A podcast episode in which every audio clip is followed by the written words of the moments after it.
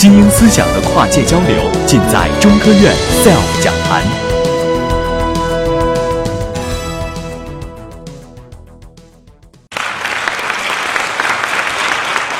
其实我的背景是搞计算机的，而且我应该说是我的方向是计算机网络。因为大家可能对互联网很了解，但是怎么我们这儿又冒出来这样一个 e-science 的概念？其实互联网它本身在科学研究当中的应用，实际上是催生了这样的一个 e-science 的这样一个理念。那么首先我想说一个概念，就是互联网呢确实在悄悄地改变一切，这里边也包括科研技术。e-science 为什么把这个事情提出来？而且现在中国的 e-science 是怎么提出来的？为什么中国的科学家？这样热衷于 e-science 这个概念，就像现在我们提到的电子政务、电子商务、e-commerce 等等，都是在这个概念下。那么，其实这个概念的提出，最早还是在2000年由英国的科学家 John Taylor 他当时提出来的。他是看到了呢，在现代科学研究当中呢，需要各方面的合作。在2002年，两年以后，当时英国的首相布莱尔呢，他在英国皇家物理协会。提出了一件事情，就是说互联网的发展，使得呢 e-science 呢在英国提到了日程上。那么他自己还提出来了，他说最早的时候，英国在以前一直是世界科技的前沿，那么这些年衰退了。我们希望通过互联网时代 e-science 的推进呢，来重新振兴英国的科学研究。那么所以呢，英国当时呢是在世界上第一个。建立了 e-science 网格的这样的国家，那它的很多的技术现在也是被大家在使用当中。那么中国的 e-science 其实我们这些年在回顾，它的提出并不晚。那么中国在九十年代的大家知道，九七年、九八年科学院已经开始推进全院的互联网的百所联网的工作。那么有数据库，也有超级计算。所以在二零零年的时候，中国科学院。的科学家们就提出来了，我们要构建一个信息化的科研环境，来为科学家服务。那么，真正的这个 e-science 的这个实质呢，就是科研、科学研究的信息化。这是中国科学院原来的副院长姜元衡博士，他在二零零二年的亚太的城市信息化的大会上提出来的，就说 E-sense 的实质就是要为科学家提供一个全新的信息化的科研环境。那么改变他们从事科研的手段和方法，甚至影响到一些学科的发展。其实这一点呢，经过这十几年的发展，已经验证了这一点。那么谈到科学方式的这个变化，这个内容呢，仍然是来自英国的，呃，来自美国的 John Gary 先生，Gary 先生。这是一个非常优秀的科学家，他是大家都知道计算机界的最高奖项是图灵奖，他是图灵奖的获得者。那么他在二零零七年一月份的一次演讲当中呢，做了一个报告。这个报告实际上从一个科学范式的角度来探讨什么是 e-science。他认为呢，科学经历了四个阶段的科学演变的这种范式。第一范式呢，他认为是一种自然科学的范式。自然科学的范式是什么呢？是一个实呃是一个实验科学的范式。那么就是像天文台的观测来发现现象。那么第二个阶段的这个科学范式呢，他认为是个理论科学。那么我们知道的，像牛顿定律、开普勒定律，以及呢，呃，麦克斯韦这个方程式，全部都是这样理论为主体的。第三个呢，它随着计算机的出现呢，他认为人类社会是进入到了一个第三范式，这是计算科学的范式。那么这里边呢，就是要对复杂的自然现象进行模拟仿真，来从中发现新的。科学的现象，在第四范式的提出呢，就是我们这个 Jim 先生。那么他提出来呢，在今天呢，整个科学研究呢，面临着一个数据爆炸的一个时期。那么这实际上就是我们 e-science 要解决的问题，是以数据为中心的这样的科学研究。为什么呢？它可以将理论实验以及仿真有机的统一在一起。那么对各种数据的采集。软件的数据处理以及计算机的存储，那么也包括科学家利用数据进行这个分析得到的结果。那么他这个结论呢，现在已经被科技界普遍来接受，因为他指出了在信息化时代、互联网时代，科学技术的手段方法必须要发生的这个变革。那么，实际上我们在这些年的科学研究，我们的中国科学家们也意识到，在信息化时代、互联网时代，科学研究到底呈现一种什么样的特点？其实呢，可以从它的科研的环境的变化、科研活动的特点，以及它自己科研行为的一些转变，以及。科学领域的一些交叉的这种需求，都可以看出来这个变化。而这些变化，其实我们是我们在我们从事科学研究当中不得不面对的。正是因为我们做了这样的一个分析，因此2004年的时候，中国科学院在制定它“十一五”信息化规划的时候，我们提出来这样的一个 e-science 信息化，就是我们叫 e-science 或者科研信息化的这样一个框架体系。最底层呢，是我们的那个。整个的是信息化的基础设施，网络、超级计算机，那么包括数字化图书馆，那么中间深蓝层的我们看到呢是现有的科研装备已经被数字化、网络化，比如说像野外台站。像这种大型的移动科研设备，以及资源自自然的一些资源，比如像我们的标本馆呀等等的，那么还有一些像天文台等等这种大型的科研装备。那么再往一层呢，我们可以看到呢，最高一层它是一种虚拟组织，实际上就是构成了一个协同的科研环境，来自不同学科领域、不同部门的科学家可以在里边一起工作。其实这个框架体现了我们现在互联网的一个资源整合、开放、共享的这样一个环境。我们现在呢也常常看到这张图，想它确实像一个什么呢？科研信息化的汉堡包，其中那两个。黄颜色的呢，好像是一个气似似的，实际上是把这个信息组织到一起。那么野外科考的时候，如果大家做过科研，野外科考，那么就是数据的采集，到图书馆或者到单位里边，跟自己的标本进行比对、进行分析，然后呢，可能还要查资料，然后呢，可能要进行会议讨论，也包括参加国际的会议，都是在现场的。可是随着现在的刚才我们说一个新的基于互联网的环境建成了，那么所有的这一些里边的不管是人还是设备还是我们已有的资源，都统一在这么一个网络的数字化的环境下。那么包括科学家们的交流也是用视频来做，这是十年前我们当时在中科院里边做汇报做的这么一个规划和设想。那么十十年以后。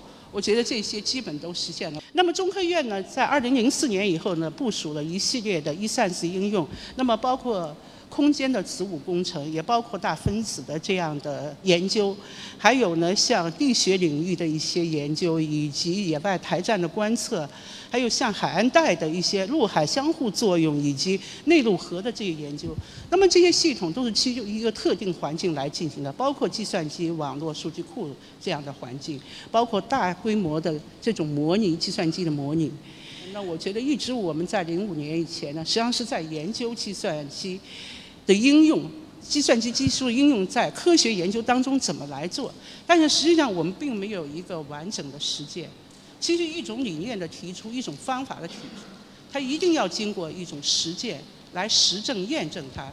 那么很好的一个机会给我们了，也就是说，在零五年的时候，我们由于青海湖地区发生了世界上第一的禽流感事件，所以从那时候我们这个团队。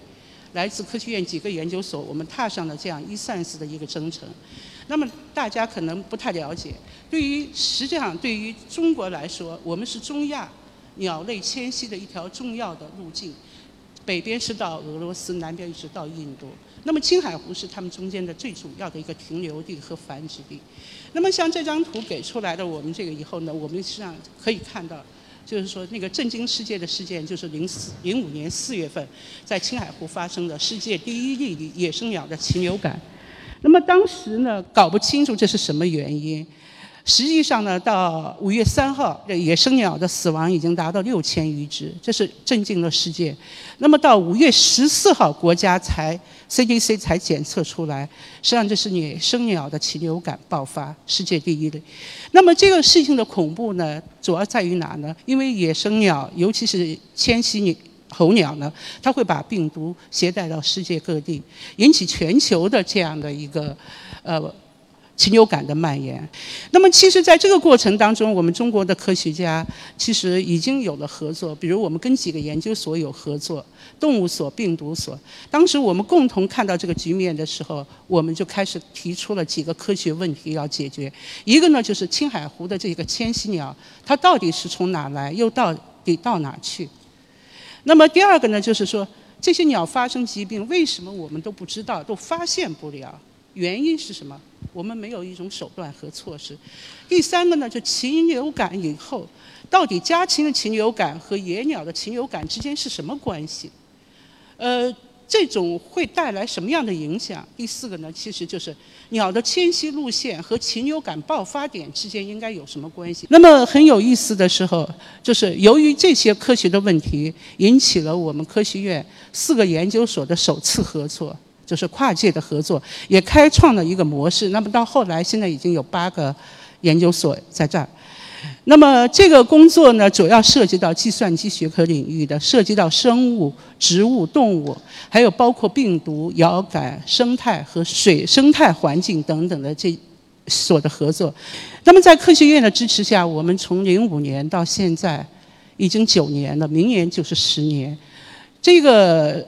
将近十年的过程当中，我们这个团队的科学家多次联合进行野外的考察，包括中科院网络中心的科研人员。那么我们一起呢，根据鸟的获取的鸟的迁徙的路线，我们也共同走到了一个什么地方呢？跟踪鸟的翅膀，我们起了个名字叫“追逐翅膀的旅程”。我们根据鸟的这个迁徙的路线，我们走完了全程，考察了它所有重要的十九个停留地点，它的当地的生态环境是什么，然后的植被的情况是什么，以及它的疾病在这些点上的传播的可能性是什么。在我们这个合作的同时，一个基于互联网 IT 的一个平台或者一套技术工具已经开发出来，而且呢，改变了现在的保护期的它的保护工作和科学家的科研活动。那么，这是我们目前在针对在互联网时代。我们到底应该怎么做这个野外的这样的一个环境的建设和技术的支持呢？我们实际上还是从这样的数据的产生、数据的传输、数据的存储，一直到数据的处理和应用五个环节来围绕这个整个青海湖生态的保护开展工作。这是我一个示意图。现在青海湖已经有二十三个是高清探头，而且是基于 IPv6 网络的。那我们现在已经是全部都更新到 IPv6 的，有一个土壤的，同时还有七个生态的探头。那么整个是已经覆盖了青海湖保护区的五个核心区域，和面积大概是三百五十多万，呃，三百五十公顷。那么这是我们在不同的海岛上青海湖建的。监控系统，还有像这种 IPv 四、V 六的这种的生态监测设备。呃，这里边呢，实际上也想给大家看一些，因为视频已经非常多了。每天大概在嗯，从春天到秋天，每天的数据大概有一百个 G。那么这个是我们在二零幺二年的时候第一次做的一个工作，就是对黑颈鹤的监测。黑颈鹤是我们中国，呃。非常珍贵的国家一级保护动物，而且是世界上最晚被发现的高原的鹤类。那么，对于它的繁殖情况，确实一直都不清楚。那么，我们零二年的时候开始在这个地方，这是我们直接拿到的视频的探头，呃，视频的景象。那么可以看到它是怎么搭窝的，然后这个窝是怎么建成的，这个过程。呃，而且呢，这里边会发现一些很有趣的现象。我们的视频探头就在它的身边，所以这只公鹤每次在修筑自己的巢穴的时候呢，走到我们的探头跟前的时候，总会有一些非常异常的举止。呃，可以看出来它不喜欢我们的探头，总是去多那个探头。我原来确实不知道黑颈鹤是怎么搭，我没想到它是搭在水里，而且我没有想到它自己是从水里边一点点把水草叼起来去的。大家可以看到它，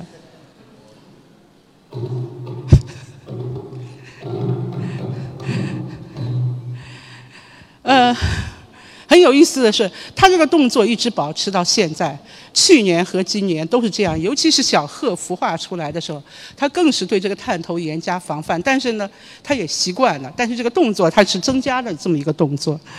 那么这一个呢，是我们在新疆喀什地区吧啊做的这么一个对一个狂，这是一种狂，是老鹰的一种。呃，它是怎么来哺乳自己的幼子？幼鸟的以前是不知道的，因为科学家不可能在那儿蹲守，所以这个设备也是在二零幺，哦，应该是在二零幺幺年布设的。我们获得了一个完整的图像，包括它如何去觅食，觅什么样的食物，它哺乳的行为是什么？大家可以看到，也是有很多让人看到非常惊讶的现象。它只关心能够抢到食物的那只小鸟。其他的小鸟呢，它绝对不管的。你要抢不到，就是这个样子。那么我们也很有意思的发现，这个母亲呢，这个狂的母亲，她永远只站在那个位置上，然后谁在跟前能抢到，那么就。能够吃到东西，因此这对研究这种鸟的行为对科学家来很重要。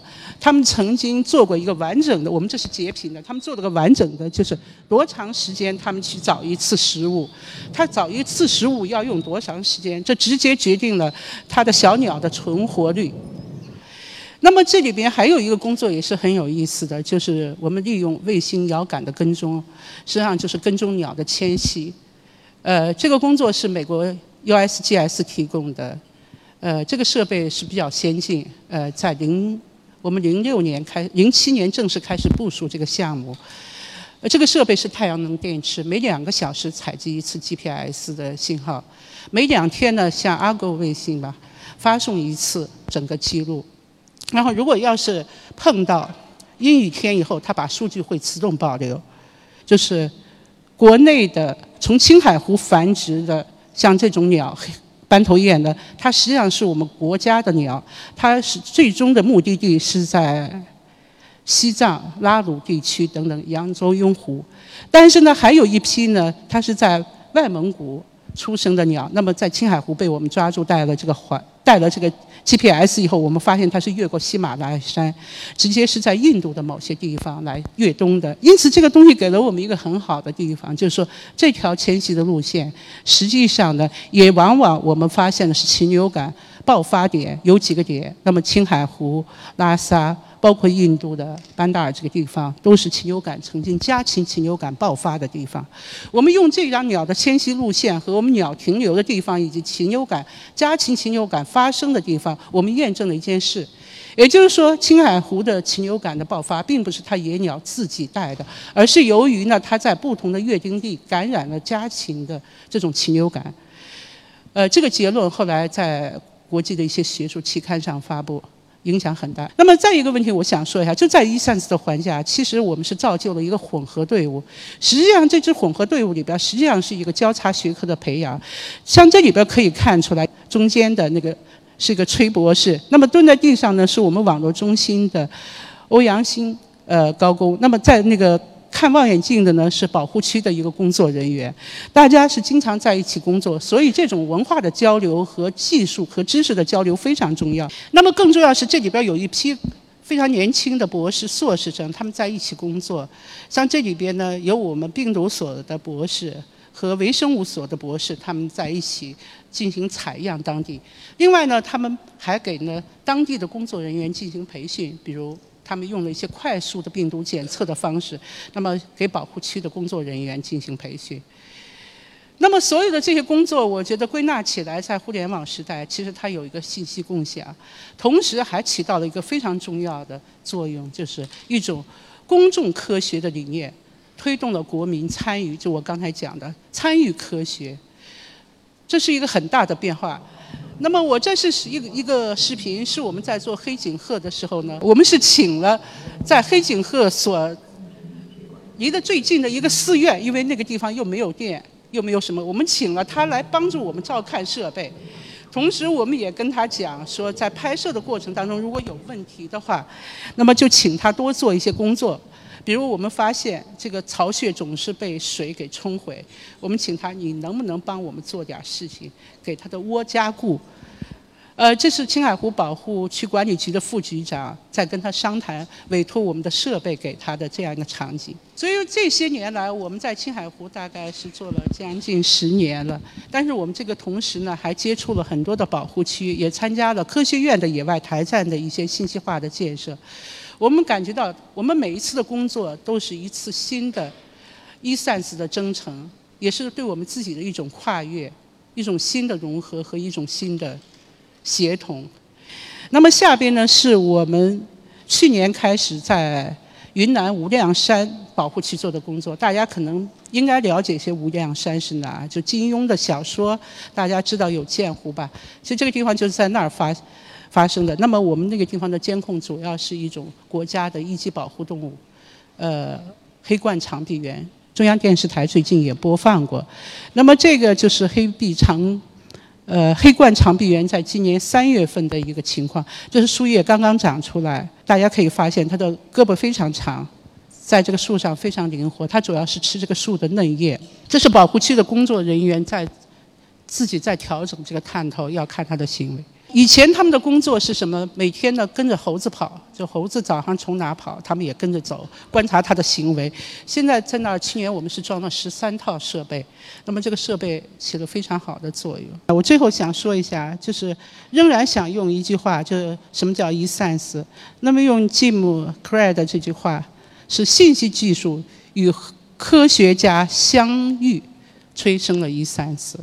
并没有说信息技术的科学家和科学家相遇，他用的是信息技术与科学家相遇，催生了一 sense。这句话现在理解起来，我觉得我深有体会。确实，一 sense 是融合了意义的各种元素在里边，包括理念、观念，包括技术，包括它的架构和应用，都是应用于一 sense，使得科研工作做得更加 easy。因此呢，我曾经提出来一个。概念就 e-sense 不能简单理解为 electronic sense，叫 IT 加 sense。实际上呢，它应该从另外一个角度，它使得我们科学家们从事科研呢，应该更加容易，所以应该叫 easy science，这是一种理念。第二个呢，就是确实推动了这个学科的交叉和交流。然后使得我们现在有不少的年轻的博士、硕士，他们在我们这个团队里边成长起来。我们把它称为新一代的科学家，叫 e-scientist。